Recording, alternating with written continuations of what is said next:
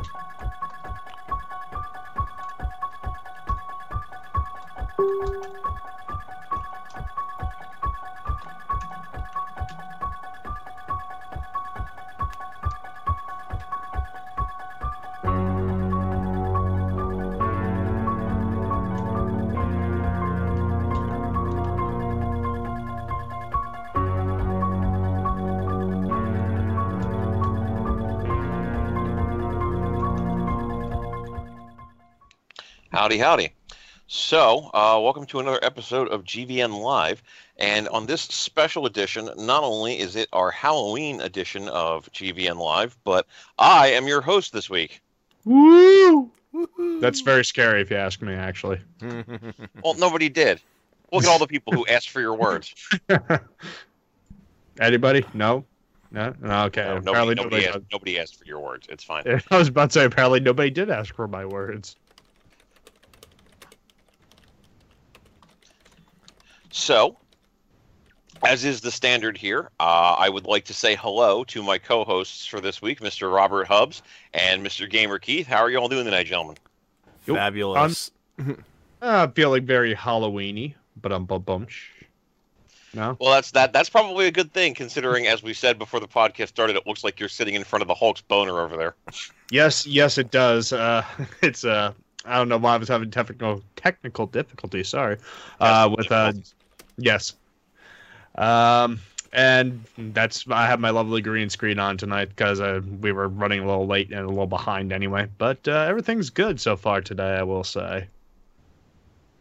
That is very good to hear. Uh, we are missing uh, Ms. Jamilian this evening, unfortunately.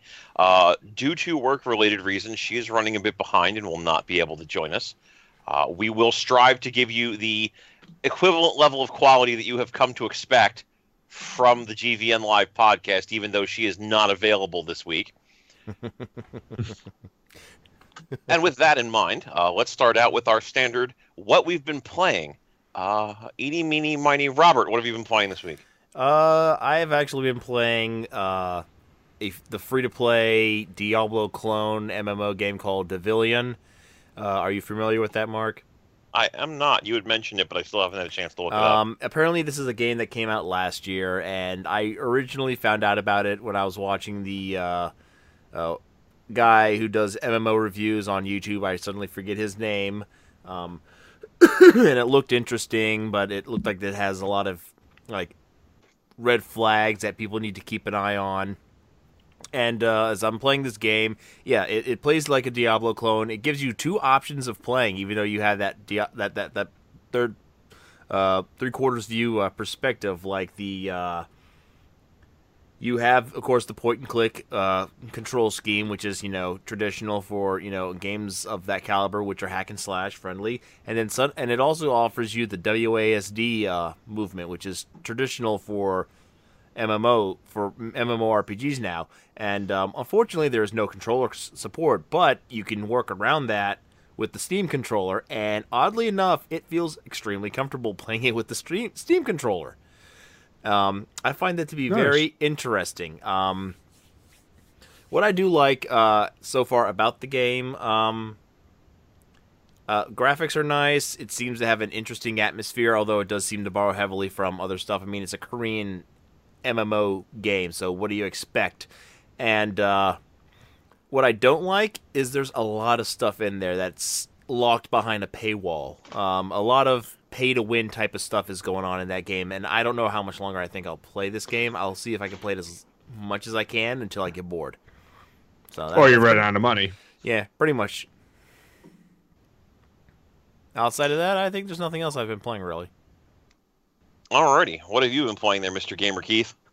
Oh, right, Mark. Uh, I've actually been playing two things. Uh, like I said that the previous week, I have not been playing any more No Man's Sky. I've reached back and I got Recore. Uh, I actually really, really am digging Recore. It's like a classic, like a Nintendo, like GameCube platformer, almost like Jak and Daxter sort of thing. So I'm actually really enjoying that game right now. Um, it's a very short game from what I can really see so far of it, but I'm just enjoying the the time on it. The controls are pretty nice. It's a pretty fluid game. Again, pretty fun. Uh, then, uh, of course, I picked up uh, the new uh, Titanfall. So Titanfall took up a good majority of my time of this weekend. Uh, a lot of fun because uh, it's just your stand. It's really not adding too much new to the actual game, I would say, except for new Titans and stuff like that. But um, I do like how Optimus Prime is my uh, Titan, so I gotta give it props to that. Okay. And, what? Uh, that's about it. I think Mark's a little confused by what do you mean by the hell Optimus Prime is your Titan? Oh, oh yeah. Uh, Peter Cullen is uh, the voice of the Titan in um, Titanfall 2. oh, okay. Well, because- that's neat. Because uh, they actually um, now have a single player campaign in it. So they made a little bit of a story to it, and Optimus Prime is your Titan. And I like how you're like the less likely to be picked, sort of thing, kind of like how Optimus became the holder of the. Uh, the matrix of uh, leadership sort of thing i or at least that was kind of like a little cue i was getting sort of thing but maybe i'm just overly nerdy that's what the more of the reason i'm going for that That's not bad. Yeah, speaking to Peter Cullen, it seems like since the Transformers movies came out, uh, he has been getting a lot more voice work lately. Uh, I believe he is the voice of your commanding officer in the Doom game that came out this year. Yes. Yeah. I wasn't sure at first, but I had to look it up. But it was definitely his. He has the most, one of the most distinct voices in anything like game, media, movies, whatever. this is true i mean he's optimus prime that's all i can say Yep. I think we should talk about. I think we should talk about voice acting in video games as a future subject. What do you think? Um, that's definitely something somewhere that we should probably go with that, especially with all of the hubbub that's going on recently surrounding The uh, the you know, voice how actor strike. being treated and whatnot. Yeah, voice actor strike against select companies. Oddly enough, that's kind of weird. EA being the biggest one they go they're going after. Yeah, I don't. It's very strange. I, I get it to a point, but yeah, it's a very strange situation all the way around. I don't I don't know. Like it's kind of a it's kind of a thing that we would need to prepare for a bit in advance, I think. But right now we're kind of not really in the position, I think, to have that discussion on an informed level. Unfortunately. Yeah, Yeah. I don't I don't have too much information on that. I mean, I've actually heard about this first through a radio program, uh, MMR's Preston and Steve show. They were talking about it like the uh, the morning that they were announcing the possibility of a strike, and then they said that the reason why they're mentioning it is because apparently uh, a lot of the radio stations are part of that union, or like the workers in the workers for a lot of radio stations are part of that union, which kind of it seems kind of weird. The Voice Actors Guild or do they extend to beyond i guess voice acting for film and movies and video game media I couldn't even begin to tell you, honestly. Hmm. I would imagine that's kind of an extension of the Screen Actors Guild to a certain extent. So, like, it makes sense that they would have those sorts of, you know, union protections and things of that nature. But beyond that, yeah, I, I don't even begin to have like a perspective of where that comes from or how that works out. Unfortunately, like I said, that's that's definitely a thing that we would need to do a bit more research on. I concur. Yep. Because uh, i'm lost but stop getting lost. Leave a trail of breadcrumbs for me damn it. Well, continue onward with the standardized theme that we have set up here. Uh, I have been playing a few things kind of off and on over the past few days, but the one that probably sticks out to me as the most, I guess, conversation worthy would probably be um, the Dark Souls 3 expansion that came out recently revolving around the painted world of Ariandel. Uh, now, if you've played Dark Souls 3, you probably have a rough idea of what to expect from that. But for those who are only like casual Dark Souls players, I'm, I'm not even sure if such a thing can exist, but just go with it. The idea is from the original Dark Souls, there was a painted world, the world of Ariamis, which kind of exists beyond our reality. Like it's literally a painting that if you touch it, you're drawn into the world itself. In the world of Dark Souls 3, you encounter a character who has another painted world, again, the world of Ariandel, which is kind of rotted and messed up and just in poor condition. And your character is drawn into that painted world, and it's clearly falling apart when you get there. And the objective is more or less to figure out what's going on and why it's happening, fight your way through its particular denizens, and bring fire to the creator in the painting, which isn't really especially well explained, but it's a Dark Souls game. What is? it's kind of sounds like the Stranger Things. Sounds like you're the upside down right now. Kind of a little bit. It's the the painted worlds are kind of their own individual universes to a certain extent. Uh they don't they don't necessarily make a meaningful distinction between painted worlds and regular worlds, except the painted worlds are to a certain extent smaller than regular worlds. Okay. But the painted world of Ariamis was like maybe a half an hour, 45 minute long zone, whereas the painted world of Ariandel was closer to two to three hours. But beyond that, it's just it's it's a very interesting zone aesthetically. It's a very different sort of zone from what you would expect. Is there's there's a lot of like snow aesthetics and things of that nature set up for it, which I like. The concept is interesting, as I was kind of surprised that we didn't do more with the painted world, as it were. If anything, I was just watching. I read a really uh, interesting article about how old Dark Souls was, and like from the beginning, from like the PlayStation era all the way up to now. It was actually really, really interesting. I will say as well. Which PlayStation era are we talking about? The original PlayStation era. Wait, you mean Dark Souls? He's talking was- about King's Field, I think. talking about King? What? I believe he's talking about King's Field and like the From Software games in general. Oh, Yeah, oh, exactly. Okay, yeah, Like- like the beginning of like uh, from Software's uh, absurd amount of uh, really hard games that decided to start putting out. Yeah, pretty much. Yeah. Frame Gride is still one of my favorite games of theirs. It's a shame they never brought it over on uh, the Dreamcast. They have a lot of great games they never brought over. Actually, I would like to have had my hands on. Yeah, it's it's. I think that's as much as uh, an issue with Agetec as anything else, because Agetec only had so many games available for them to bring out, or that they were able themselves to bring out.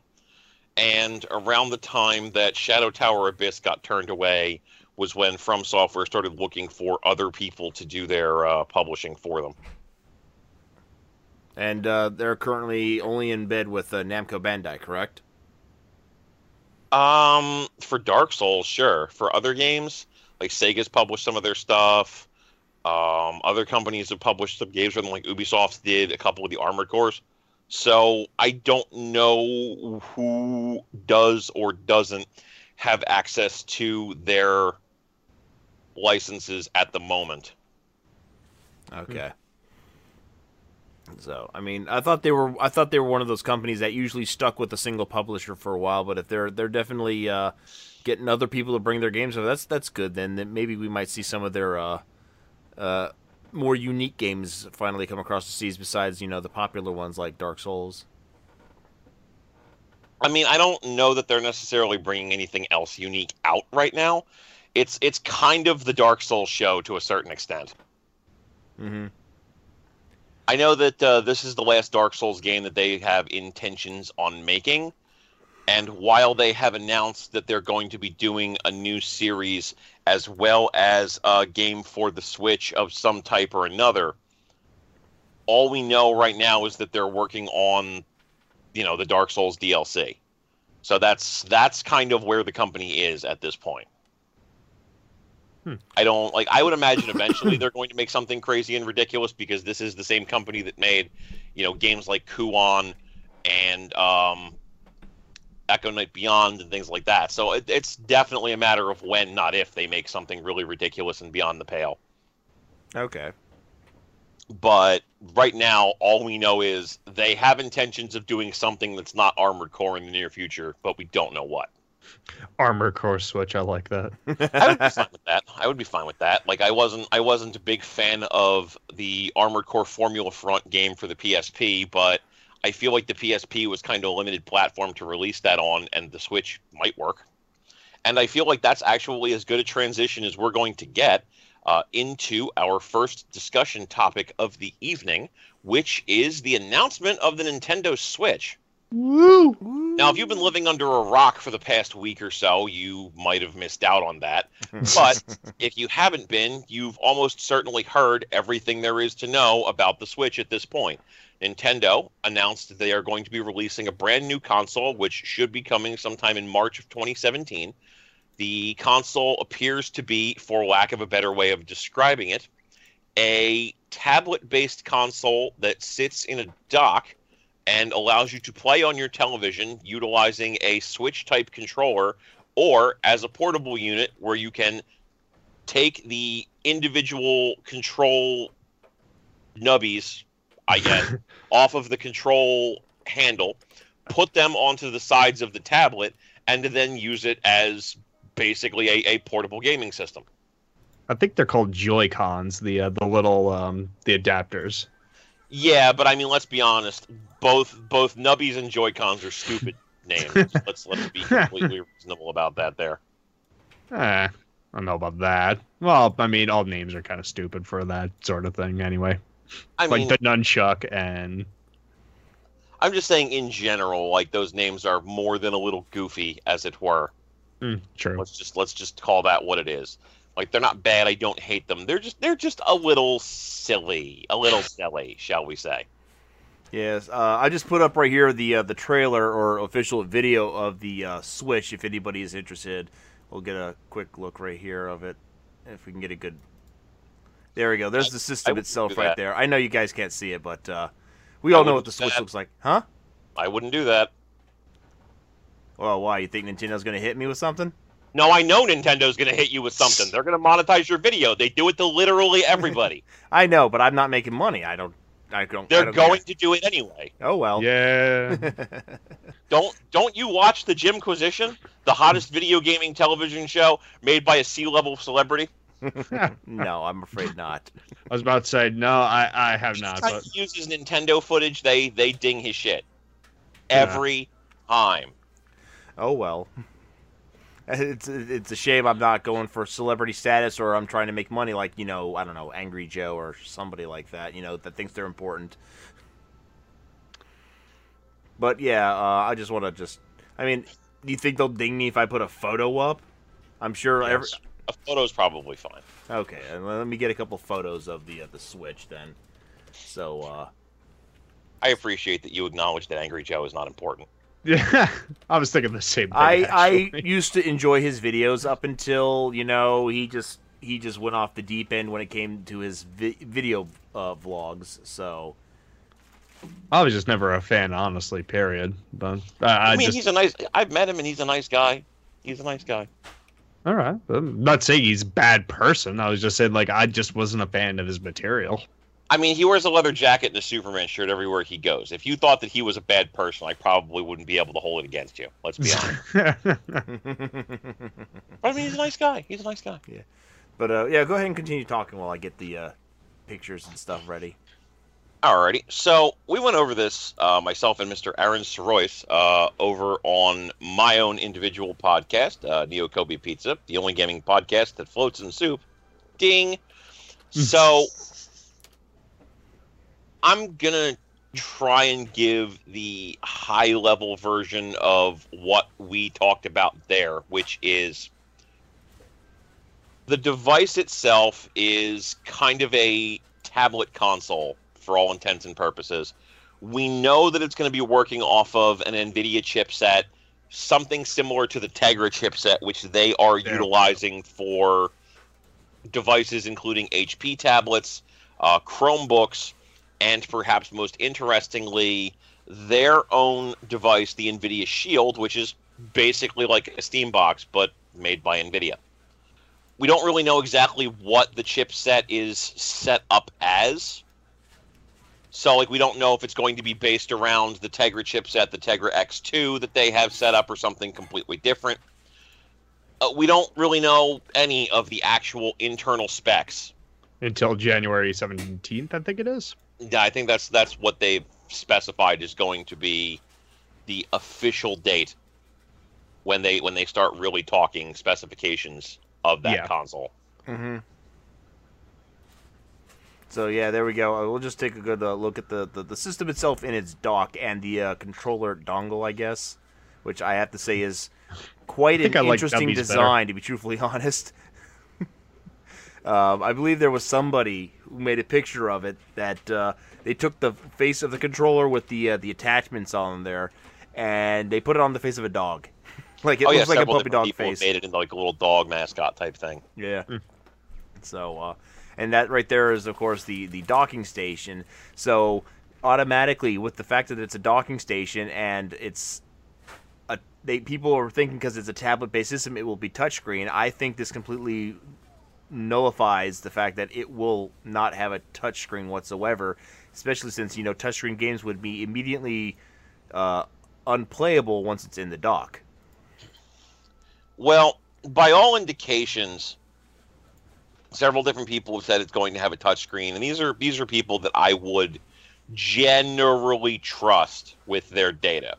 So I'm willing to believe it probably does. But by all indications, Nintendo has specifically stated y- your system cannot exclusively be like a touchscreen system Okay, you know like your your console must deal in your console must deal in controller support only if you want to add touchscreen features you can but the game must work without them And I'm okay with that, honestly. It is. I think that's uh, that's why there's so many uh, supposed third-party uh, companies that are hopping on board too. I mean, I haven't seen that much uh, people interested in hopping on a Nintendo console since I guess the beginning of the Wii.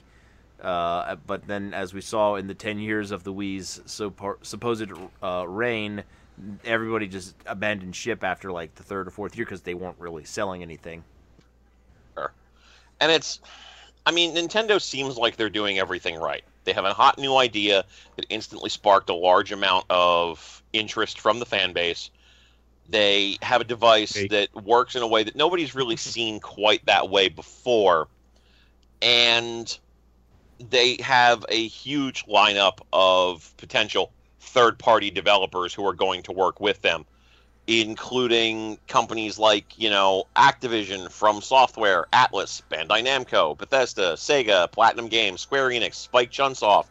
Even Konami pledged that they're going to release nothing for the fucking console. Well, they're this gonna, is they're the- going to re-release they're all their classics. but like they have nothing to actually show at this. So fuck them, whatever. Um, Metal, another Metal Gear that we don't need is exactly what's going to be on that. But honestly, I got to be completely frank, and this is coming from a complete and utter Nintendo fanboy, is that they make that same promise with every single console generation, no matter which one they have. Oh yeah, no, absolutely, and it it absolutely behooves them to reach out to whoever they can reach out to, get whoever they can on board with them to say, yes, we're making games for the Nintendo Switch, and all that is is a general commitment of you've given us a development kit and we might make something, but we don't know what and we don't know when. Um, and there's also that issue with like, like is the system going to even be powerful enough to do what the, the developers want? In, in in general, sure, we got the NVIDIA Tegra chipset that's going to be inside the system itself, but the the, the main thing is is one of the reasons why nobody wanted to back the Wii U was because the system was barely as powerful as the Xbox 360 and that was literally like last gen coming out with the next gen stuff and it made no sense from a business standpoint and even from like i guess a developer standpoint like why do i want to play with old hardware i mean You know, sure can, I, with, I just can I just say I was kind of hoping that you guys would be all like, yeah, on board with the system instead of bringing up all the talking points I was going to bring up because Jesus Christ, this is this is going to be the shit on Nintendo show at this rate. Damn. Um, Hey, I, I'm excited for the damn we are system. I excited but we're, we're we want to we want to break this down you know we want to actually look like we know what the fuck we're talking about well, I have I have some relevant data about the related chipsets. Hmm At this point, the the Tegra X2, which is the upcoming one from Nvidia, is estimated to run at a processing power level of 750 to 1500 gigaflops, which is Gigaflops. You know, I love it. it's it's yeah it's it's it's a fine enough performance level one supposes considering this is it's basically a tablet level PC. It's meant to be something you can run in a tablet. It's meant to be something you can run in a portable device in some form or fashion. It's designed that way on purpose, clearly. Yep. Clearly. So, from that perspective, you're working with something that's going to have to be scaled down a bit. But, like, the PS4 generally performs at 1.84 teraflops, which is quite a bit larger of a performance level. So it's we are clearly not getting something that's going to perform at like PlayStation 4 levels. Well, clearly not, but also if you think about it this way too, that with um just with 3D games alone, that like you can use your phone for that, and the phones, like if anything, like my S7 right over here, only has four gigs of RAM that's built inside of it anyway. So like that can run that, that can run a pretty sophisticated program on it, it looks pretty good on that. So I think that they are definitely have this step in the right direction by all means. I mean, sure. I would I would definitely agree with that to a certain extent. I would also say that like we do we do have a lot of rumors that indicate what it's likely going to be able to do and they're saying like it's likely going to have like 4 gigabytes of RAM which is going to be a dramatic improvement over what the Wii U had to work with. It, it's again not as much as the PlayStation 4 or the Xbox One Exactly. but that's that's going to be a consistent trend when we have this conversation. Better than the Wii U, not as good as the PlayStation 4 or Xbox One. For a device that can go handheld, it's definitely got some interesting tech behind it. I will give them that. Oh yeah. My thing is, I am not really excited about the console because the question that I keep coming up with is I don't know who this is for. Hopefully, well, uh, I well, sorry, I don't mean to interrupt you, Keith. Go ahead. Oh, I was gonna say, hopefully that it becomes more for the actual that it's gonna appease the fans mostly, but I think that they're trying to introduce that new core audience again for like people that are on the go gaming. So they want to maybe be able to actually play a game like a like pretty much. I think they're trying to replace almost like the DS to a certain extent. Uh, even though that's their main bread and butter, but they're trying to think of like on the go use and trying to open it up to more of this on the go audience. So I think they're trying to appeal towards that while still appeasing to like assholes like myself that, you know, just will be like, oh, Nintendo. Oh, I have to have that tomorrow. Uh, so that's what I think they're doing. I think that yeah, in some degree, I agree with what Keith's saying, but I think they're really trying to tackle like the the uh, the cell phone and the tablet market. Pretty much is that they, know that there's a core audience there, and I think they made a system that while it's on the go, they have a system that they think can bridge the gap between console gaming and gaming on the go. Not necessarily trying to replace the DS, because now there's already rumbling in the air that. Uh, that they're working on a successor for the 3DS already. Um, I think that they're really looking at like I'm hoping it's not true that they're really looking to more likely appease the Japanese audience, which is extremely like hooked onto their phones. Like they have insane game sales just on their cell phones alone, as opposed to like we'll say tablets and whatnot. So that is definitely a market I think that they're trying to appease to. So you could probably see maybe those stupid farming games and Candy Quest probably popping up on the uh, the Switch in Oh, the future. Well, my my thing is, my thing is, I don't, you know, I don't have a dislike of the Switch one way or the other at this point because we don't really know anything about it. But my concern is, I have no idea who would be particularly interested in buying this platform. Here's my thing. All right, console owners don't exist in this space where they're going to buy two or three different consoles simultaneously unless the price point is really, really good. So, if you're Nintendo and you're trying to pitch yourself as a home console, which is where their marketing is going right now, you're saying, "Hey, come buy our home console," and it's it's major selling point outside of Nintendo games is that you can take it with you. And the thing is, somebody who wants a home console is not going to look at the portability and say, "Yeah, that's a great idea. I totally want that." They're going to say, "Well, if I'm spending $300 on a device cuz let's be honest, the Switch is probably going to be $300. Oh, easily. Am I going to spend it on something that I can play in the car or whatever or am I going to spend it on the hottest available console, the PS4 probably, or maybe the Xbox One, and have the most games available to me at one time that I possibly can?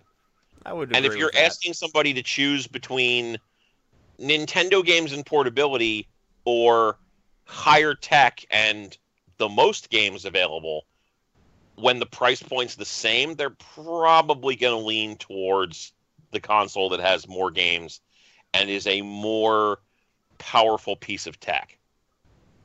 On the other hand, if you're looking at it as predominantly a portable system, well, more and more people are replacing their portables with cellular phones, but you still see people who are running around with their, their 3DS. All right. The financial investment of a 3DS is not that high at this point, which is partially due to the fact that they when Nintendo debuted a handheld platform at $300, nobody fucking bought it. Except me. But at least I was compensated somewhat. same, same. Right. I mean, I bought it too, but it's it's in the grand scheme of things, they didn't get remotely close to. They still aren't remotely close to their DS numbers. They're like 60 million installed user base, which is a great number, but the DS beat that by like you know at least an order of magnitude or more. So you're you're talking about a situation where Nintendo is kind of looking at this situation and they're like, "Oh, okay.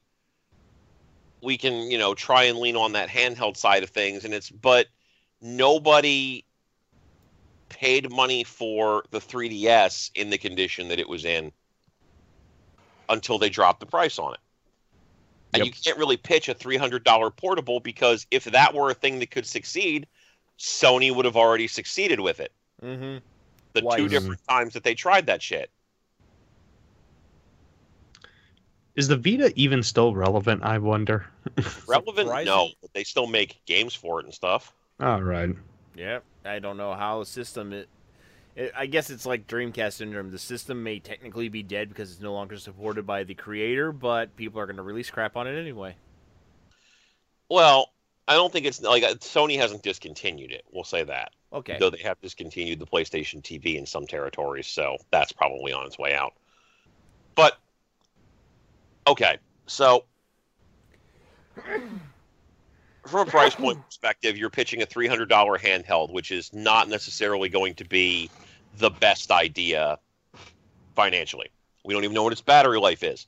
But perhaps the biggest issue is the investment on the 3DS is maybe like $150, $200.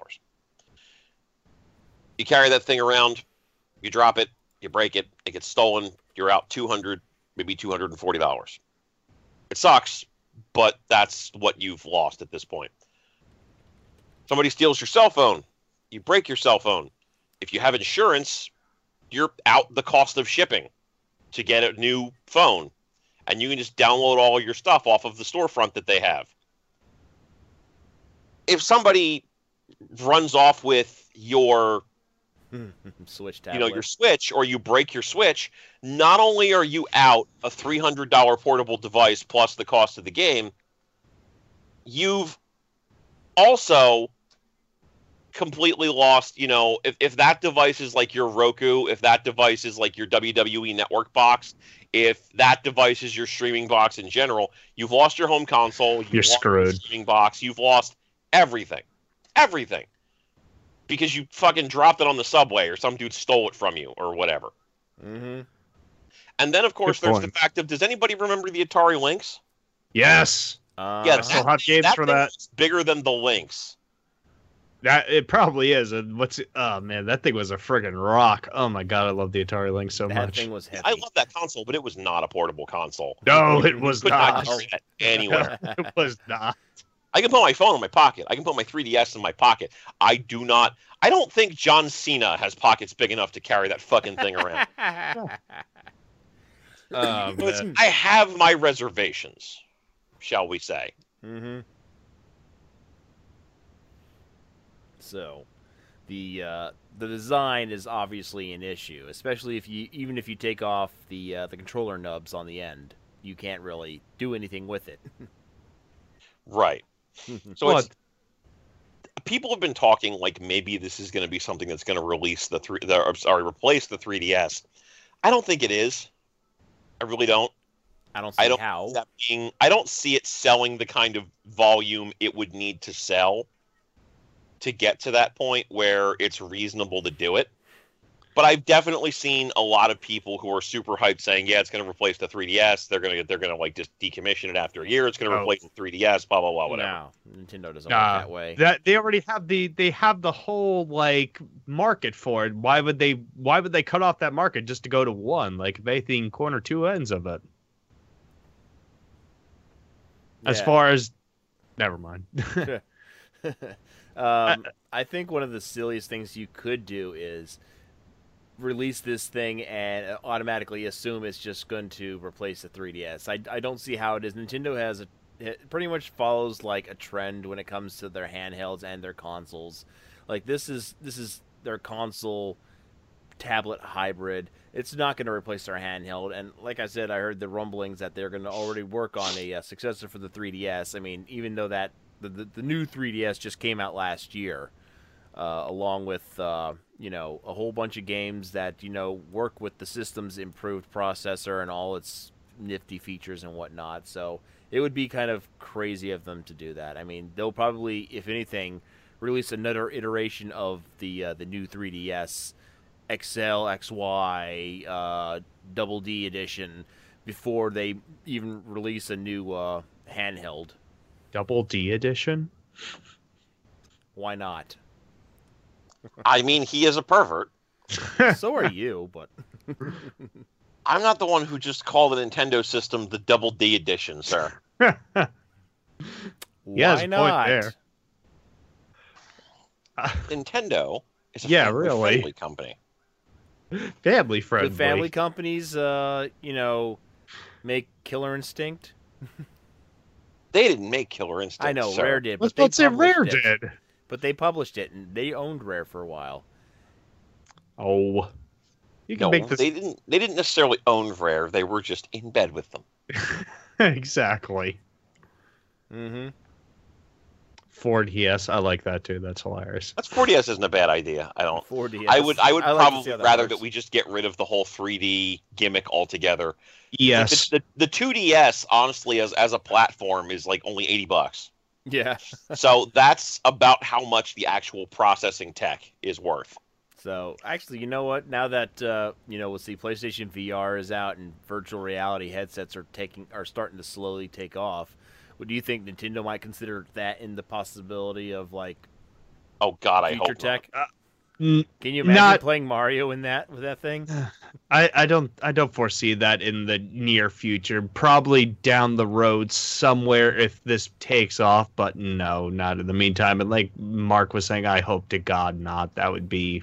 I, I hope they be learn the lesson from the Virtual Boy and they just stay away. yeah, he has. He, unfortunately, he has a point. It's not that I'm saying that the VR tech is bad. I don't know. I haven't experienced it. What I am saying is Nintendo hasn't had a, a successful console, depending upon what your metrics of success are, since either the Wii, the N64, or the fucking Super Nintendo. Hmm. They need a success under their belt at this point, or at least something that can be considered to be like, you know, decent quality, above average, like high sales, whatever. And I don't want them to go experimenting with ridiculous VR tech and everything else until we're at a point where we can say, hey, Nintendo, you're doing okay. My gosh, golly, Nintendo, you're doing swell. You might as well move on to new areas. Why don't Like- you try this here headset? It, it'll make things pop out right at you. All I'm saying is that they have done nothing that has been of significant value at this point, mm-hmm. which is a shame and it sucks, but that's just where we are. We we need them to get to a point where they are producing something that people want to see, want to own. And right now, outside of that brief stint with the Wii, that's, you know, we, we haven't gotten there yet. You know what? Before they even move on to even considering something as drastic as VR, I think Nintendo should work on one of the most important things uh, with the uh, Switch a viable, good online network. Yeah, coming back to the idea of what happens if I lose slash break my device, I'd like the answer to that question to be nothing. You know, mm-hmm. I'd like it to be like, you know, oh well, you've signed into a network, you've got your stuff linked up, we can just you just sign into this new device and you're ready to go. Like get to a level where you're at least consistent with the PlayStation or the the Microsoft platforms. Mm-hmm. That's not hard. Or it shouldn't be hard in any case. Now, if you let's say my Wii U broke and I had to get a brand new system or whatever, I can get my Nintendo Network account on there, but that don't I think the uh, sales are only linked to one system, correct? So you're not able to do that. Like As I understand it, yes, unless you do a direct device transfer. yeah, but if your system's which- busted, then you're you're you're fucked, right?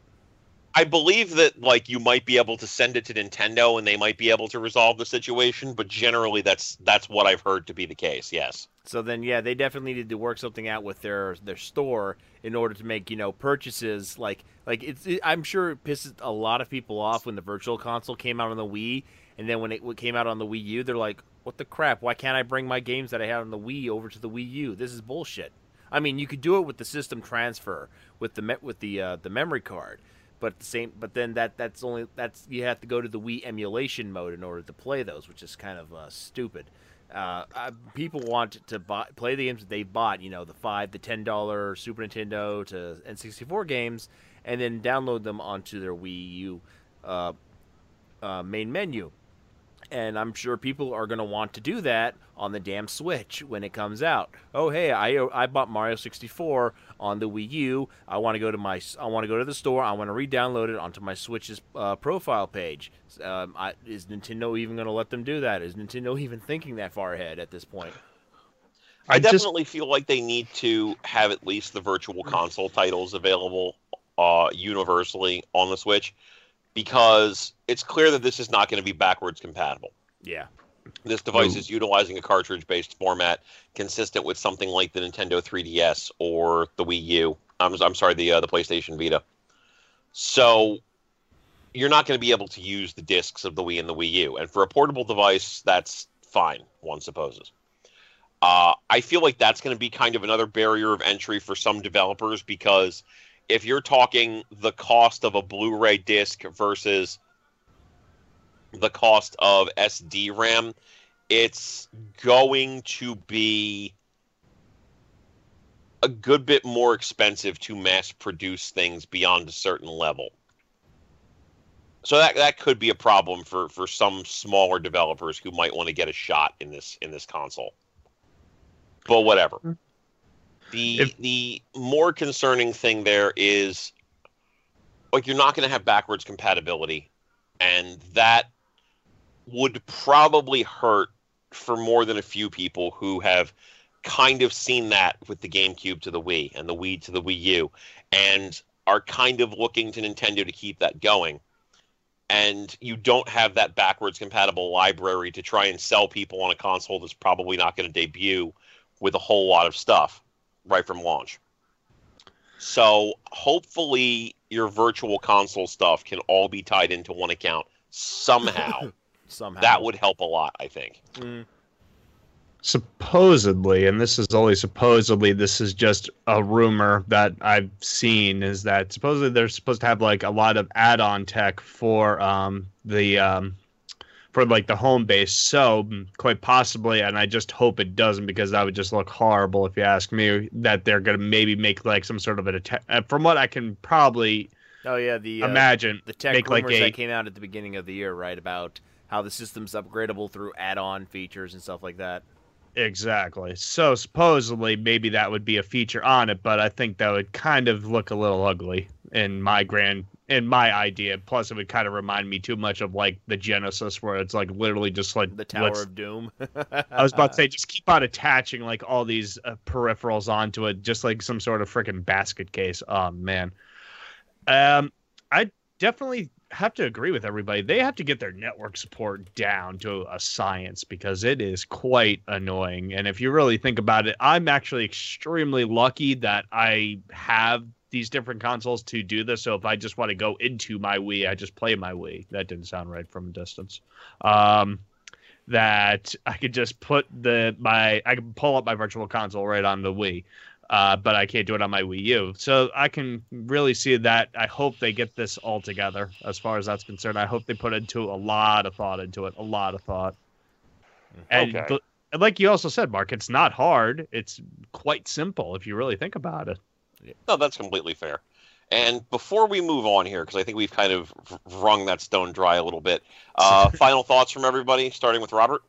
Um, I I'm probably gonna end up buying the system like anyway. My wife is definitely interested because it's just it, it's really a very interesting gimmick that the Nintendo's trying to pull off. I mean, despite everything that we've said so far, I mean, I'm actually extremely optimistic and hopeful that it, this is going to turn out to be a wonderful little device that Nintendo is uh, going to be releasing, and I hope that it the support comes out and it's good and that they can just do all kinds of weird, nifty stuff. I mean, if it's just a bunch of games being ported over um, just to see how well they play, then you know what? Then it's probably going to go nowhere. But if they can come up with some interesting gameplay elements, I mean, with all the, the uh, removable controllers and gameplay elements that the system will allow them to do, then I think Nintendo is going to have themselves uh, probably their best-selling console since, I guess, the Super Nintendo. I mean, we the the Wii U was a the Wii was a runaway success based on just its gimmick, but it, it dropped hard, so it's it's kind of hard to say. Even though it sold 110 million units, I mean, and you can't you, you can still call that a success, but at the same time, it's like I'm pretty sure that many I'm sure like half of those have been returned already to like or sold. So, but uh, I, I do I, I'm really looking forward to the system. All right, Keith. Uh yes, is that pretty much with the with the Switch, I know I'm gonna get it.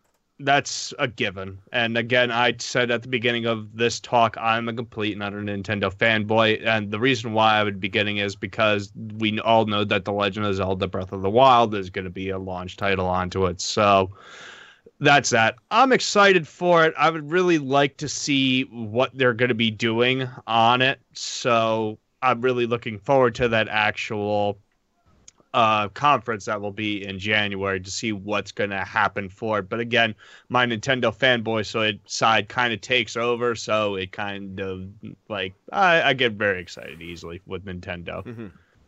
So long story short, I know I'm going to get it, and if I were to say, "Oh, I want to wait until to see more about it," and then I'll make my decision is a freaking lie. So that's all I got on that. Yeah, from my perspective, I have paid for the last couple of Nintendo consoles, and I've generally felt like it has been not the best investment. I am not somebody who can survive on Nintendo games alone. I like some Nintendo games, but I've never been a big fan of platformers in general, so Mario doesn't really work for me. I'm not the biggest fan of open world adventure games unless there are very specific mechanics there, so Zelda doesn't really work for me. Hmm. So it's it's when the top two franchises that the company has don't work for you as a player, where are you where do you go from there? And it's for me, the answer to that question is I usually go to the third party titles. With the Wii, during the first couple of years, that wasn't a problem. With the Wii U, I think I have four games for that system. So it's the Wii U at this point mostly just collects dust. Uh, I rarely play it. I rarely have any access to it.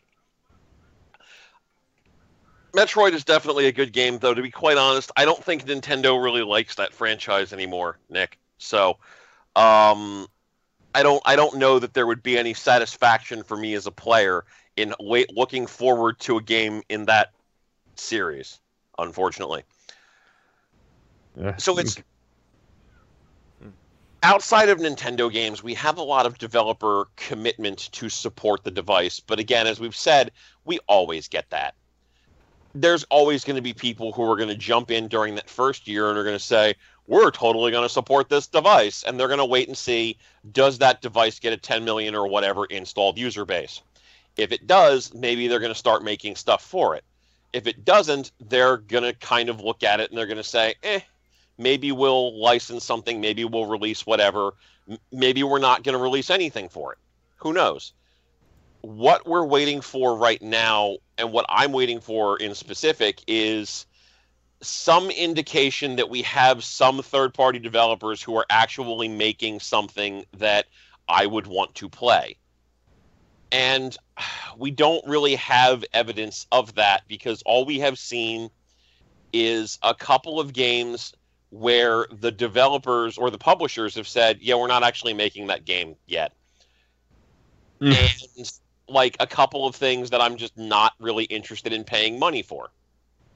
And it's, you know, that's that's not something that's conducive to me personally towards paying what is probably going to be $300 for a console that we're not even really going to learn anything significant about for another 2 months.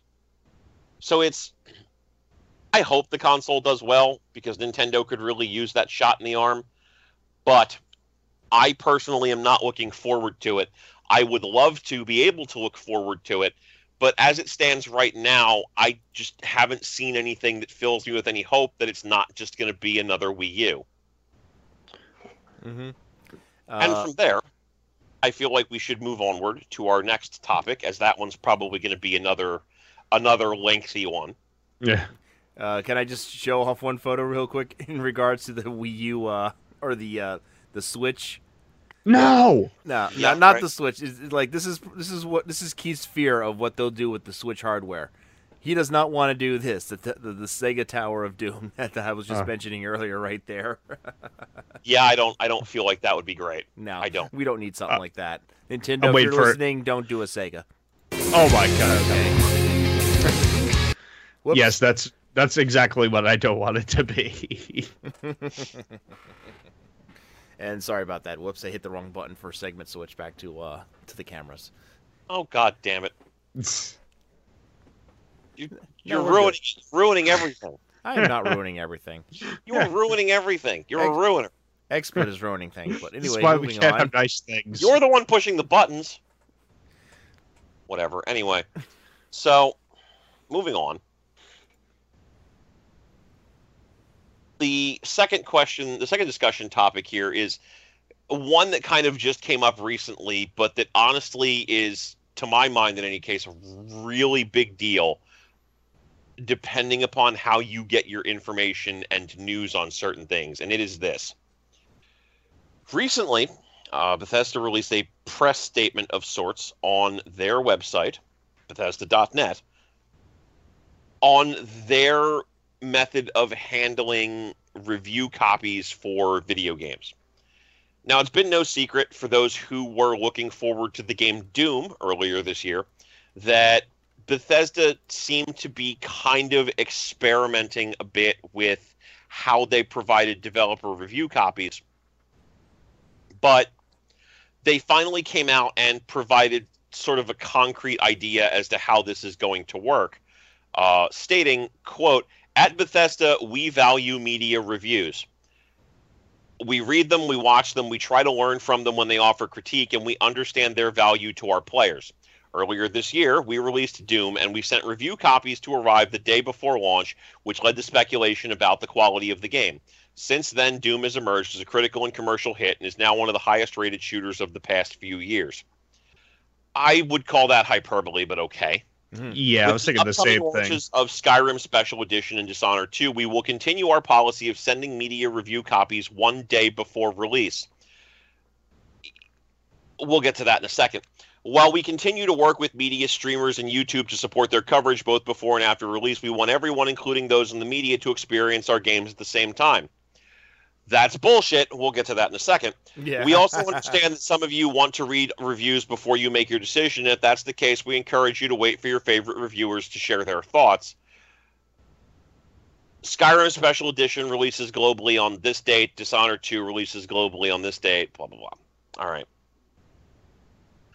Kotaku has talked about this. Polygon has talked about this. All different review sites have talked about this, and there's a small but vocal subset who is basically declaring this, you know, a a, a success for gaming and and you know, fuck game reviewers and blah blah blah. So there's there's Yeah. a lot of different perspectives on this side of things, of but I do want to I do want to kind of address like two points that were brought up in this press release. Well, three points. One, continue our policy of sending media and review copies one day before release. Like, kind of implies that this has been a thing that's always the case. This only started with Doom. Like, up to this point, Bethesda had generally been willing to work with reviewers and get them advanced copies. Doom was the first case where they said, no, we're just going to release something a day in advance. Um, the second point that's kind of concerning here is that they are saying our policy of releasing of sending media review copies one day before release. Uh, in several instances, from following Twitter, reviewers who had been given the review code for Skyrim Special Edition received the code the day before release, but the code was not activated until day of release.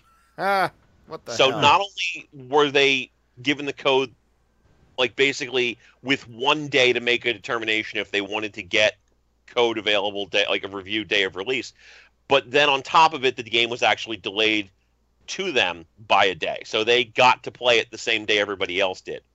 Mm. Which basically says, why don't we just pay money for our own games at that point?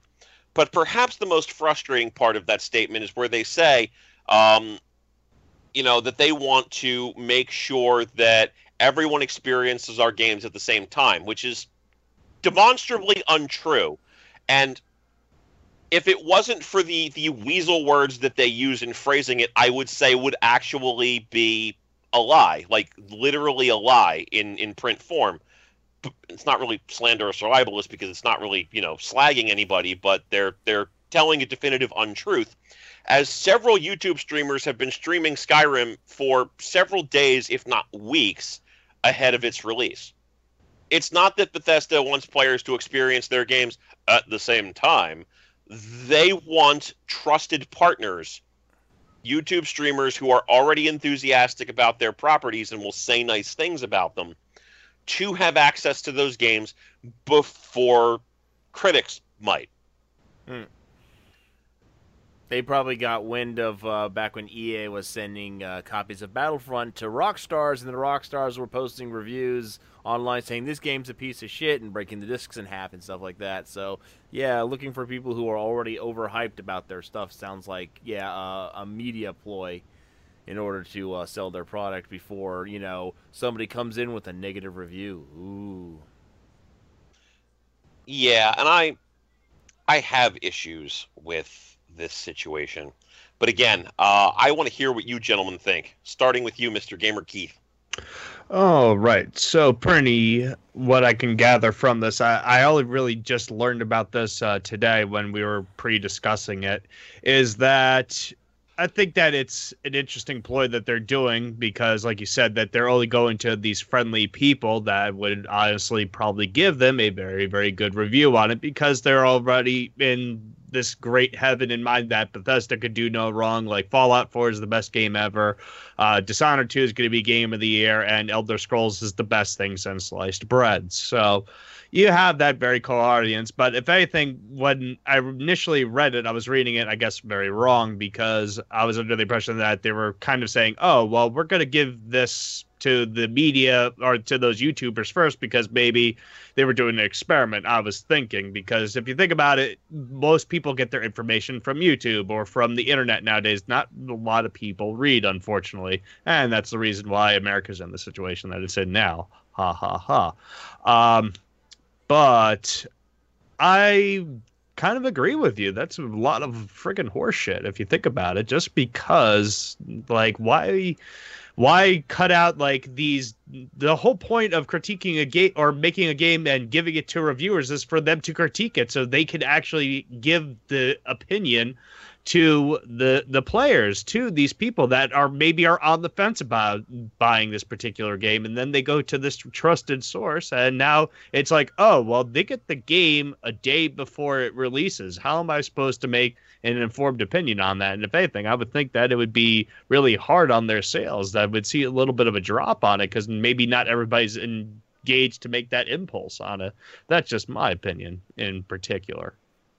Okay robert uh, it's a shady tactic to uh, sit there and say uh, we're just going to re- release the review copies a day before, um, and you're you're saying that YouTubers and people who stream uh, are super fanboys that are getting their products in advance in order to you know shine the light on how great the product is, so they can build up even more hype for it, so they can get those day one. Eh, what is it like? The first two weeks is how they consider the success of a game, right? Generally speaking, yes. Yeah, some first... games some games are considered to be a, a success based on long-term longevity, but the majority of games usually live or die in their first two weeks. Yeah, so like remember back when the original when the Tomb Raider reboot came out, uh, Square immediately considered the game a failure because it failed to reach four million within its first two weeks, even though it hit four million after what three months. Mm-hmm. But I mean, it, it's it that's kind of garbage. Like if, like you know for a fact that games like you know Call of Duty, uh, anything put out by Bethesda or id Software or Activision is usually going to hit the multi-million mark within the first week of release. So, I, why they would do something, even regardless of what the reviews are. I mean, um, the last Call of Duty game, what, what was it, Black Ops Two, which was I I heard not very favorable to a lot of reviewers uh, because of its glitchiness. That game still sold two million copies the night it came out. If I'm if I'm if I'm wrong, somebody can correct me on that. But like so like doesn't matter if it's a if it's negative reviews or whatnot. I mean, you shouldn't really be resorting to tactics of tactics of stuff like this and saying, "Oh, blah blah blah, such and such. This is why we're doing this." Uh, it's not because of what you think. It's because we're full of shit. And well, no, go ahead. Go ahead. And it, the, the, have a company like Bethesda, who I you know I've been a big fan of. I'm still a big fan of. I mean, I've been playing their game, their computer games since the early '90s, uh, even before they were named Bethesda. I think they changed their name like after a year or two of existence. I can't remember. Um, the, the they the, with with the name Bethesda, you you know there's like a quality of assurance that comes with the majority of the games, and when they do something like this, you're you're now wondering like you're breaking the trust with your with the, with the fans. You're breaking the trust with the gamer with, with, with the game reviewers and stuff like that. And you know it's it's just probably going to turn around and bite you in the ass. So, um, it's like here's my thing. All right, I've been playing Bethesda games long enough to know that Bethesda is not inherently a high quality developer on their own merits. You know, uh, I have been playing Bethesda games since like the early days of the PC when they were releasing uh, shitty first person shooters based in the Terminator franchise. I and actually that, like Terminator 2029. I hated that game. That game was so fucking broken. But it's it's so I've had a lot of experience with Bethesda over the years. And personally, I can say that while I have bought Bethesda games day of launch, I am not somebody who needs to buy a Bethesda game day of launch but I'm probably in the minority here. So for me personally, this does not have impact. I can easily wait a week to see if a game coming out is worth a shit. But here's the thing my concern is not exclusively with Bethesda putting the game in the hands of reviewers who are likely to say nice things about it because that's the cost of doing business sure, you're going to put a game that somebody that you want to sell well into the hands of somebody who's going to look at it and say, this is really good and I like it because they're favorably disposed to your company. Absolutely. You, you do what you can to make a buck. I get that. I don't like the fact that they are actively restricting these games from reviewers until day of release or day before release. But I was somebody who received a copy of Rage a month in advance of its being released and I was probably one of the nicer reviewers to it. I didn't mm. like it, and I said I didn't like it, But if you compare what I said to what other people said, it's it's apparent that I was one of the voices that was saying eh, it's not that bad. It's got some issues, but I don't hate it. While other people were were starting from wow, this is not very good, and like scaling all the way down to burn the witch. So you can, you can kind of understand. It's it's also worth noting that from Bethesda's perspective, there's definitely a lot of reason to be resentful towards game reviewers. A lot of the games that they've released, Wet, Hunted the Demon's Forge, um, Brink, have not been well received in the in the critical marketplace. So now that Bethesda is in a position where they have, you know, their Bethesda RPGs and Dishonored and a Doom game that did really well, why wouldn't you try to leverage the idea of minimizing reviewer impact on your properties? Because let's be real here, and this is this is not this is something I have heard from industry insiders in more than a few cases, and I don't feel uncomfortable saying it because I've heard it from more than a few people. Many of the people I have talked to within the industry have kind of confirmed Bethesda is a bunch of dicks. Really? I had a friend they're, that worked with them, so they're they're, yeah. general assholes. I had no idea. Hmm. This is this is a thing I've heard from more than a few people. Mm-hmm. I'm a little shocked right now. I'm. You really shouldn't be, honestly. But like, here's the thing: Bethesda is in a position where they can say, you know what, we'll release Doom. We know Doom is a good game. We know it will do well, and we know people will like it. We can release the Skyrim Special Edition. We know it's a good game. We know people will buy it. We know it will do well. We can release Dishonored 2 because it's trading on the name of Dishonored and will instantly sell well, and we know it's a good game. And this sort of a thing kind of lets Bethesda circumvent the review process because the game is going to sell well regardless based on its own hype and the hype that they invest into it. And by the time the reviews come out, they will have already made their sales. And when the reviews come out, they're going to say, well, these games were really good. And it's just going to reinforce the belief of, well, we don't need these reviewers around anymore. I concur. Because you could say, I've already sold 20 million units of this game, so screw you. Was your opinion matter? Right. Mm-hmm. and this is the thing Bethesda's not doing this for the short term gains. They're not. They're doing it for Prey. Ugh. Prey. Right. Oh, that game was horrid. Ugh. Like here's here's the thing that a lot of people are going to kind of lose sight of in the long term. Bethesda has kind of become a company that where having their name attached to it does help their sales to a certain extent. And The Evil Within is a primary example of that. That game did multiple millions of copies in sales. Not a lot of people liked it. It was not generally well received. People did not necessarily think particularly highly of the game, which is not the worst thing in the world because there are lots of games that aren't especially well received, wet, but do well the game Wet. I think that was a game that Bethesda took on at the last second when the uh, publisher backed out from it. What whoever that was, the original publisher was. Right. Yeah, that that game. Um, I even though Bethesda's name was on it, I think that sold well, but it wasn't that good of a game as well. I I, I believe. Oh yeah, absolutely. But it's it's just talking in recent history at the moment. Um, so that game might have been impacted by reviewer score because again it did not it did not do especially well with reviewers but it still made its money back. And bethesda as a company is one that's probably going to try to keep experimenting. They they have an evil within 2 lined up and they have prey coming soon which could probably be a game that might live or die on its reviews. So why wouldn't you use three games that everybody has already assumed are going to be good on launch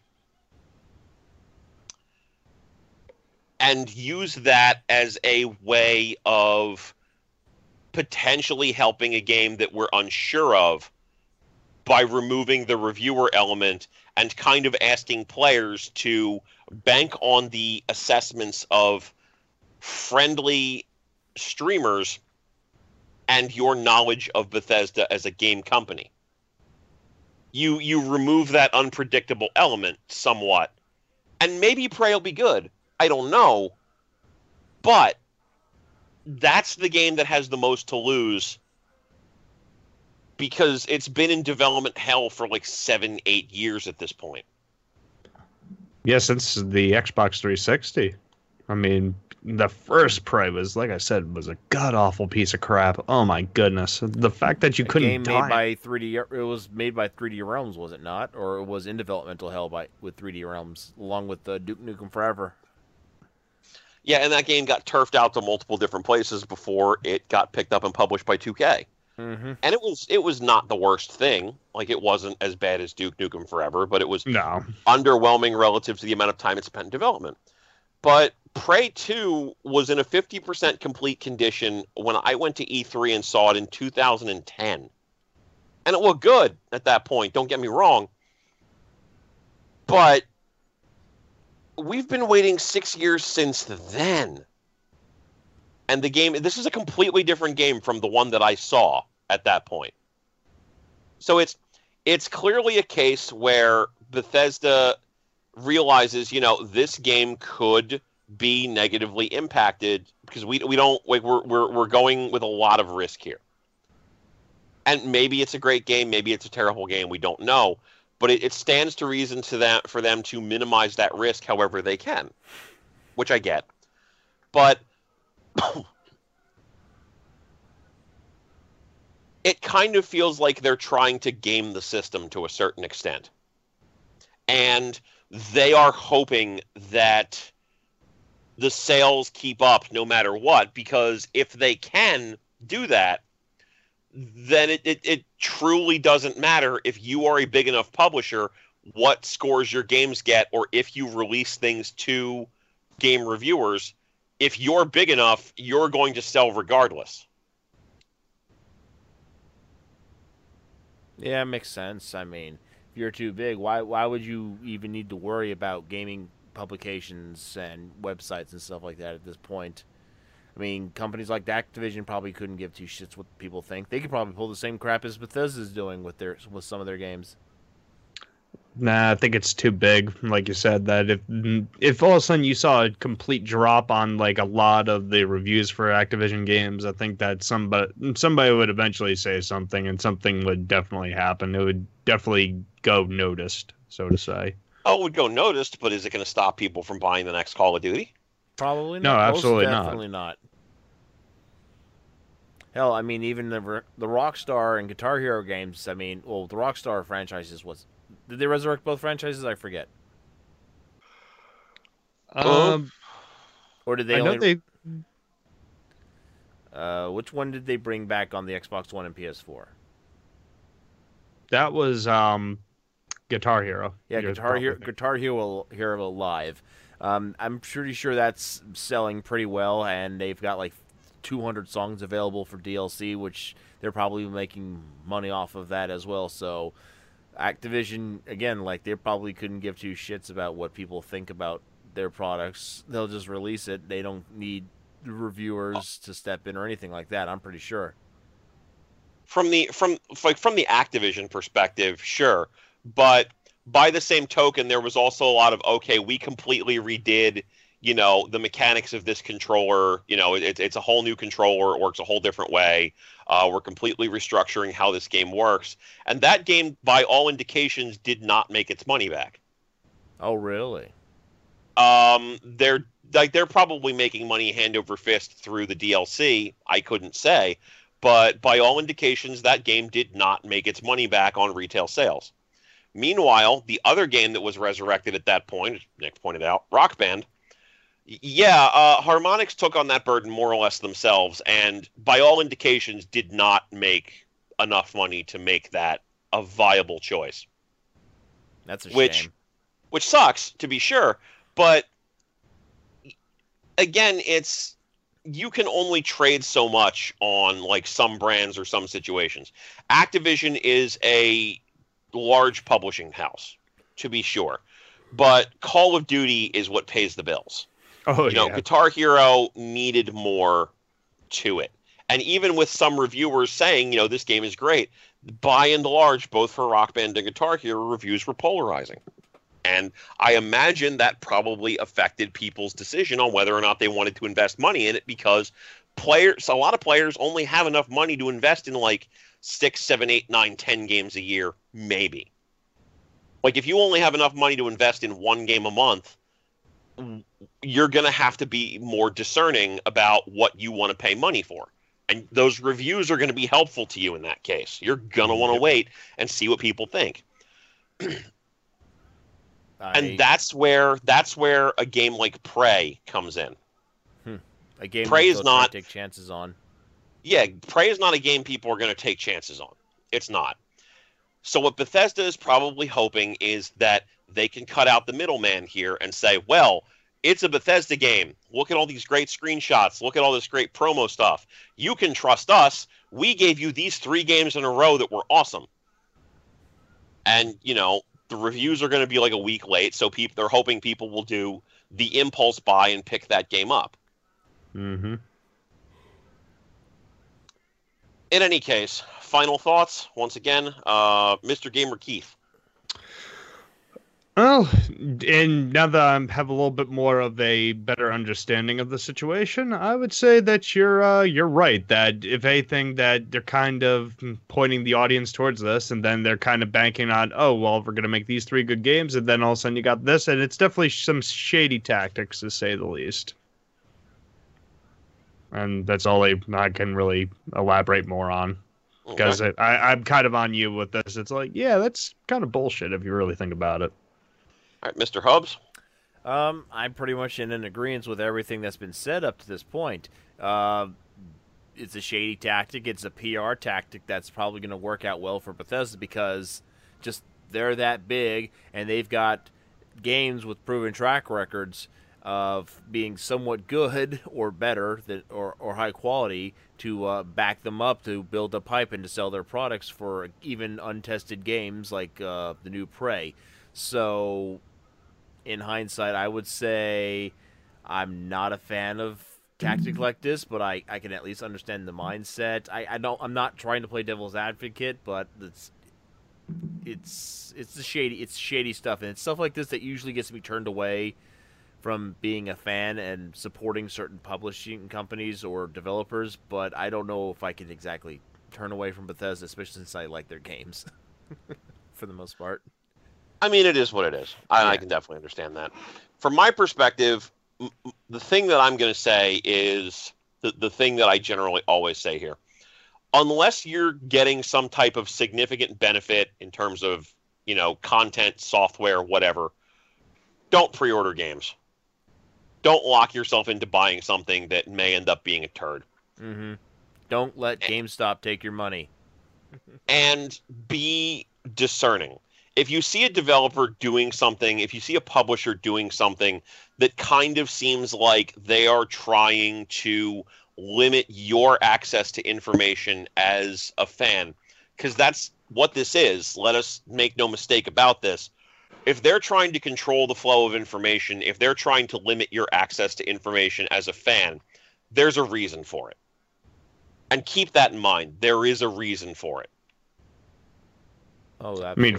Fallout 4 is probably the prime example of that. Like they had this, you didn't see anything on it. Just it was kind of like winter is coming sort of thing. Then all of a sudden, out of the woodwork came Fallout 4. It's like, oh, the game's done. Here you go. And here's a little uh, mobile game. Go play that for a little bit, and then the game will release.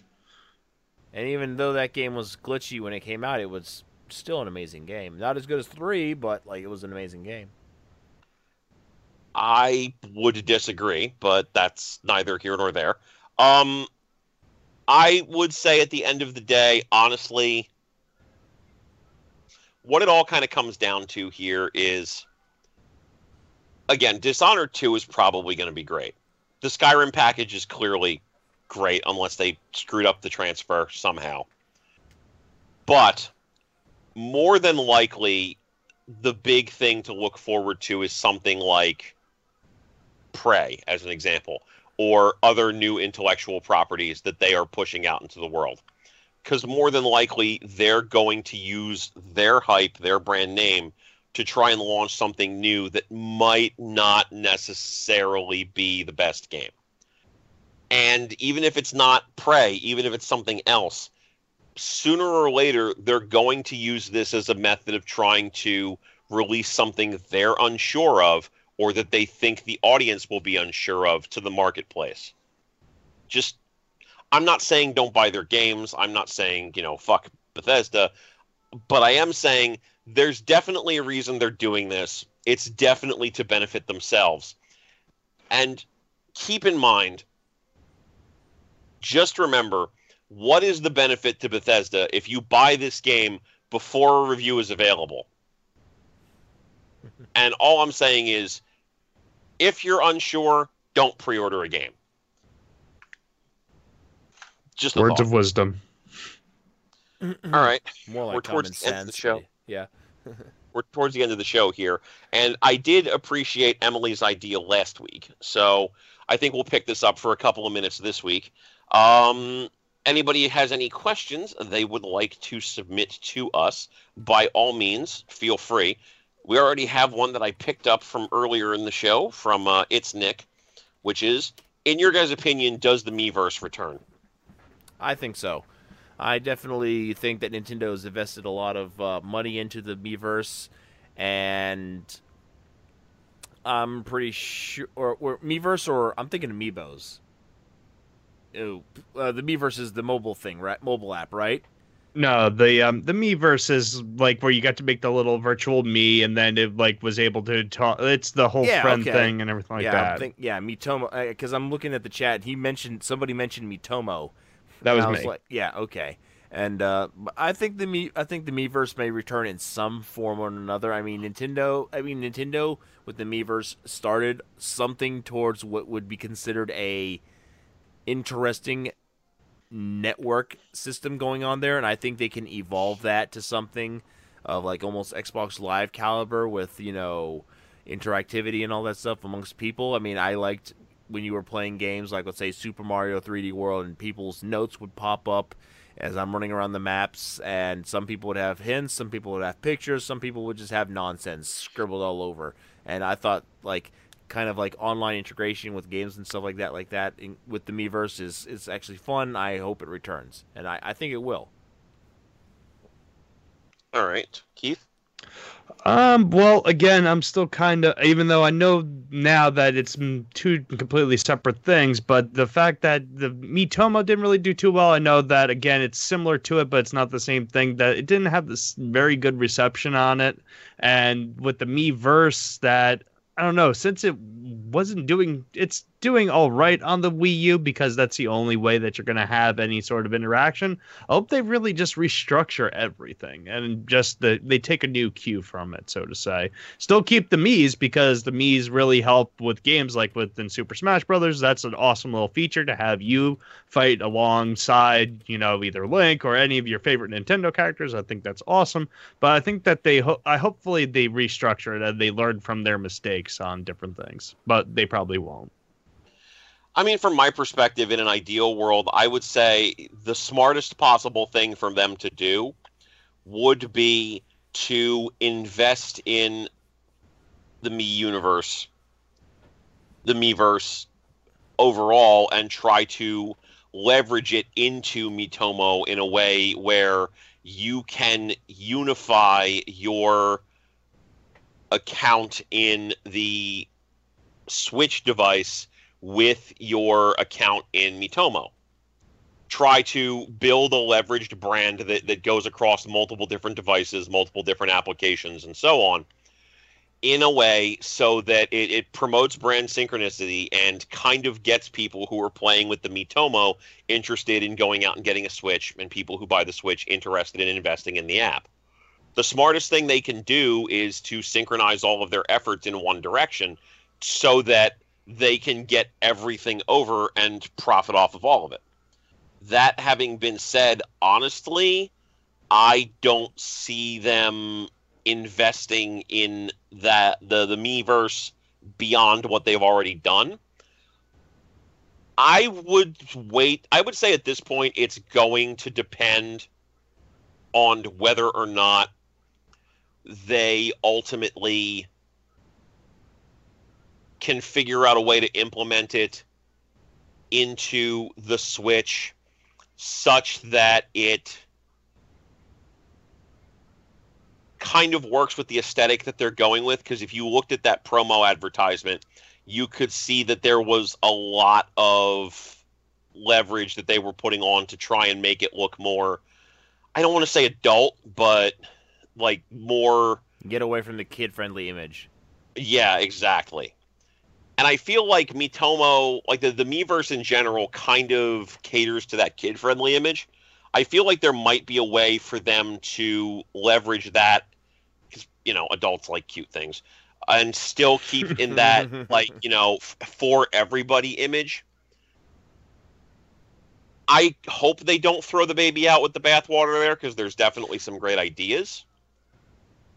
But if they did scrap it, let us say I would not be surprised.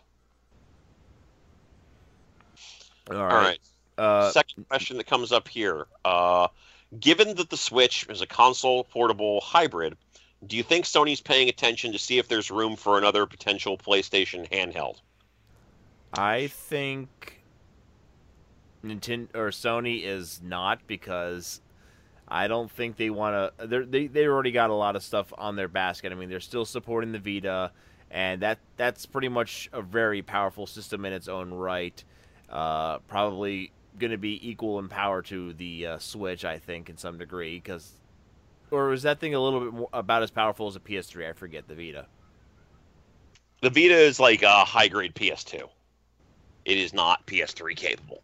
Oh, I thought it was. Okay, I guess I was wrong then. Um, the uh, the system, the, the the Switch, I think Nintendo, Sony will watch it just just just for novelty. Really, I don't think they have any plans on really going after Nintendo's ideas, considering the fact that what they've been doing has pretty much been working. I don't. I mean, the only thing that they did that they've uh, tried to latch onto was stuff like the PlayStation Move and the camera I mean, they did the uh, augmented reality with the PS2, and that didn't take off too well. Um, with the um, ducks, they did the uh, they did they tried to do the uh, the move, which was their way of uh, going after both the Kinect and the Wii uh, when it came out, and that didn't do so well. But it's actually doing better now with you know use with the virtual reality headset. So they're they're at least going to be able to recoup losses from that in some degree and enhance interactivity. Uh, I I don't think Sony really cares at this point. I mean, Nintendo even said it themselves that they're not really in the business of directly competing with Microsoft or Sony. So I I don't think Sony. I mean, Sony will probably just watch, see what goes on. They may, like they've always done in the past twenty years, they might borrow some ideas. That's about it. I'm going to say a very firm no on one thing alone. One thing alone is that Sony also makes cell phones.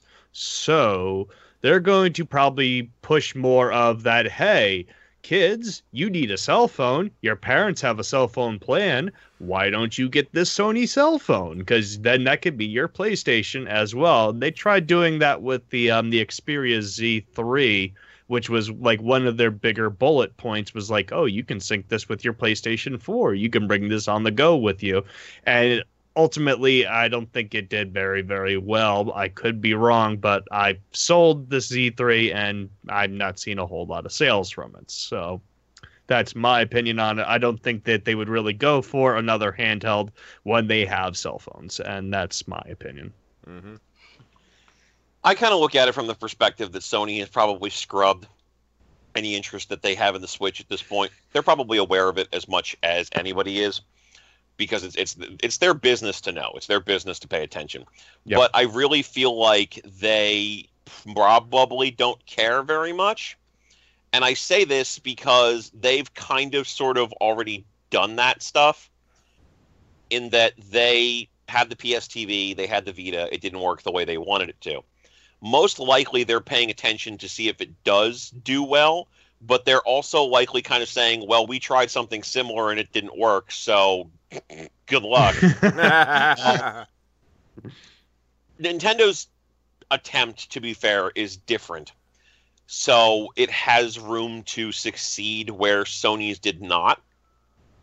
But I would honestly, if if I were in Sony's position, I would kind of just pay attention to first year announced sales, investor conferences, things like that. I would not be paying attention to the hype right now because hype was fucking everywhere for the Vita when it was like first announced and nobody bought the damn thing. So it's it's paying attention to the hype is ultimately meaningless. You need to pay attention to first year sales. If the first year sales are really good, I can see Sony probably trying to leverage something with the Vita into a console type platform or something similar. Beyond that, they probably don't give a shit. They probably don't give a shit, honestly. Yeah. All right, we got two more questions here before we sign off. Uh, taking them out of order, the first question is Pokemon Stadium. Will we see another one? Yes. Keith? Uh, I hope so, but I'm You're probably the gonna Nintendo say, fanboy. Come on. You can do better well, than again, that. Well, well, I'm looking at it realistically. Is that I don't know. Like I, I would like to, but the fact that they have such this fine line of Pokemon on the the handheld and Pokemon on the home console, I don't. I honestly could not say. I could not say, but I hope so. That would be really cool. Honestly, I would say it depends on if we go for this like projected we're going to replace the 3DS with the Switch idea or not. If the Switch is going to ultimately end up being like kind of a attempted 3DS slash Wii U sort of like console handheld hybrid, probably not because they're probably going to end up pushing the regular Pokemon games to the Switch. If the console does not do especially well, I would say it's more likely because at that point the 3DS will probably be the device that's propping up their business for another couple of years while they try to get the Switch over in whatever capacity. I would say there's definitely benefit in a Pokemon Stadium though for the Switch just because of the the portability of it combined with what it's capable of doing. But I would say it, it really depends on how the first year sales go. I would also like to say that Nintendo, since they've also announced that they are going to be putting more of a focus into esports and having a Pokemon Stadium game that might be more centric to, let's say, an esports Pokemon style league, I can see possibly happening as well. Yeah, but I Um, think Pokemon of all the games that Nintendo makes is the least conducive to an esports environment. But they can always find ways to making it fit in that matter. I mean, it is one of it is believe it or not. I mean, outside The- even the outside heavy- of no, on, and whatnot, it is a highly competitive game. It is, but it's the meta competition is what makes Pokemon's competitive nature interesting. People who EV train out the ass are the ones who do the best. It's not competitive in the sense of your skill is what wins. It's competitive in the sense of how much time you invest in breeding, how much time you invest in, um, you know, stat management, things like that. Does the best you can't bring somebody in off the street and just have them pick different attacks off of like you know default pokemon or what have you. It doesn't it doesn't work like that. That as a competitive franchise is something that is going to work more off of how much time you invest in managing your pokemon evolving your pokemon things like that. That's where that goes concurred. I mean, I don't really see it as much of an actual e-sport. I mean, I think it would be interesting, but uh, the fact that, like you said, it's not really what your skills are; it's what time and effort you put into it. Kind of makes it a little one-sided to a certain extent. Yeah, I don't like I don't see Splatoon getting over as an esport in general, but it is what it is. I can see them trying there at least. Yeah, I mean, But we've tried yeah, holding it at Pokemon, tournaments. No. Pokemon definitely not. That's not going to happen unless they dramatically change the way that game franchise works. And at that point, you're probably going to lose a lot of the people who are interested in it in the first place. If anything, I would say more Pokken Tournament would probably be if they were gonna do a Pokemon like e-sport. I don't even think the Pokemon Pokken franchise is going to last much longer, to be honest. Probably. It's sold reasonably well, so we might see it come back on the Switch. We'll see what happens. Maybe if they had like an arcade release of it, it might do a lot better. Like a, a, a well, it does have an arcade release before it came out on console. I'm saying if it had, let's say, a sequel, and it had, what I mean, there, what is it, 750 Pokemon now, and it's it's kind of hard to sit there and pick out which Pokemon and which evol- Robert? evolved Pokemon. Yeah, Robert, yes. we're six minutes over, and I have one more question to get to. oh, I'm sorry.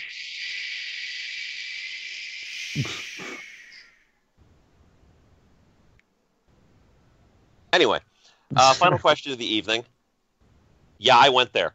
Um, if you had to choose a third-party developer to handle a Nintendo property, who would it be and why? Robert. Um, I don't think I can trust any developer at this point. And the, pe- the companies that Nintendo have trusted, uh, Retro and Rare, aren't really working with Nintendo anymore. And Silicon Knights isn't around, so I would say no. I mean, especially after, I mean, as much as I enjoy some Team Ninja games, and the Hyrule Warriors was decent enough, Metroid Other M was okay at best.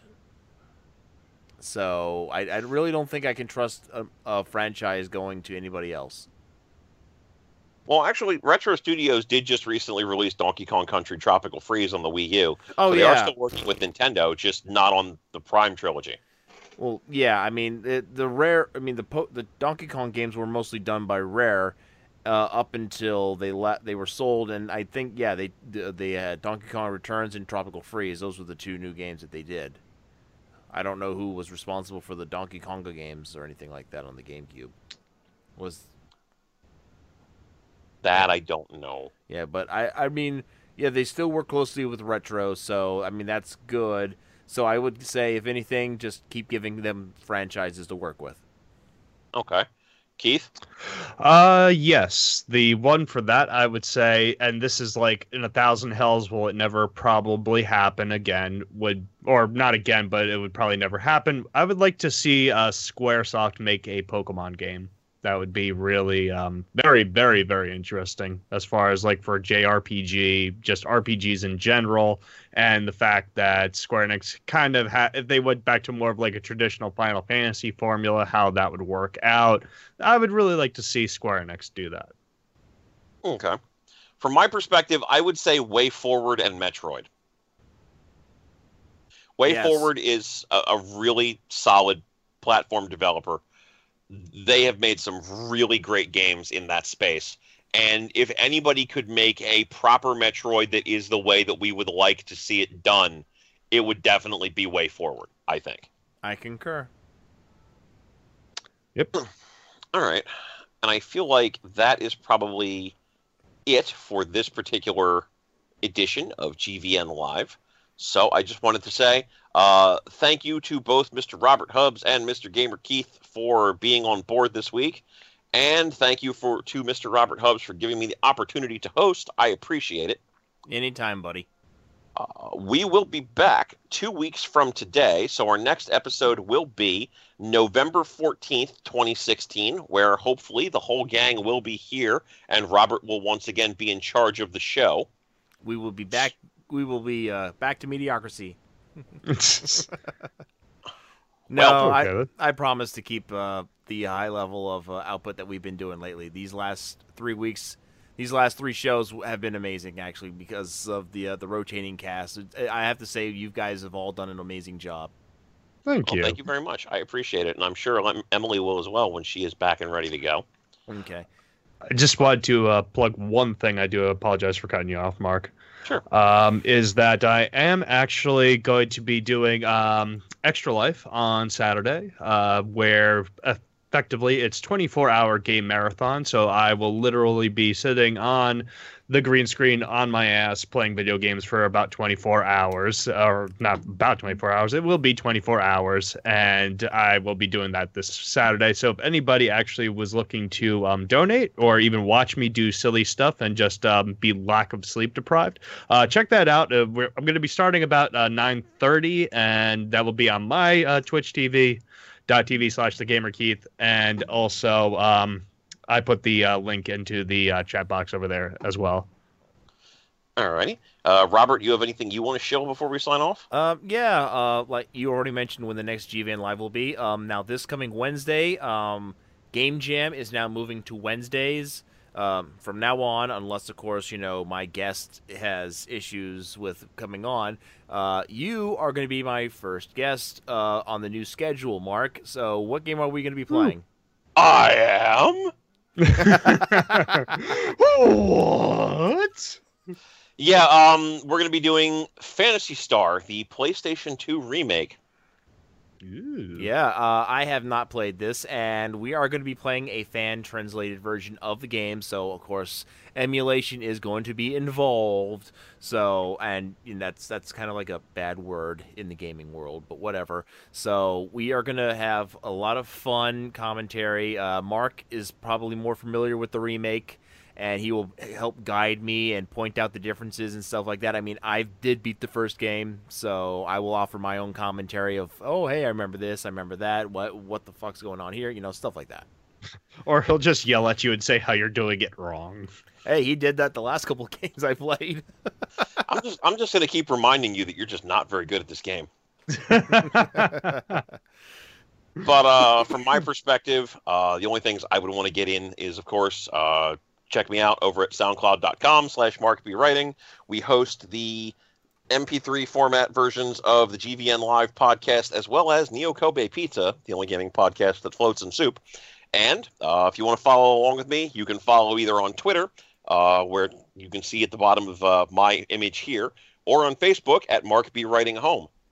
But on behalf of Mr. Robert Hubbs and Gamer Keith, I would just like to say thank you very much for coming. We do appreciate it. And hopefully, we will see you next time. Ooh, say it. Woo! Have a good night, people.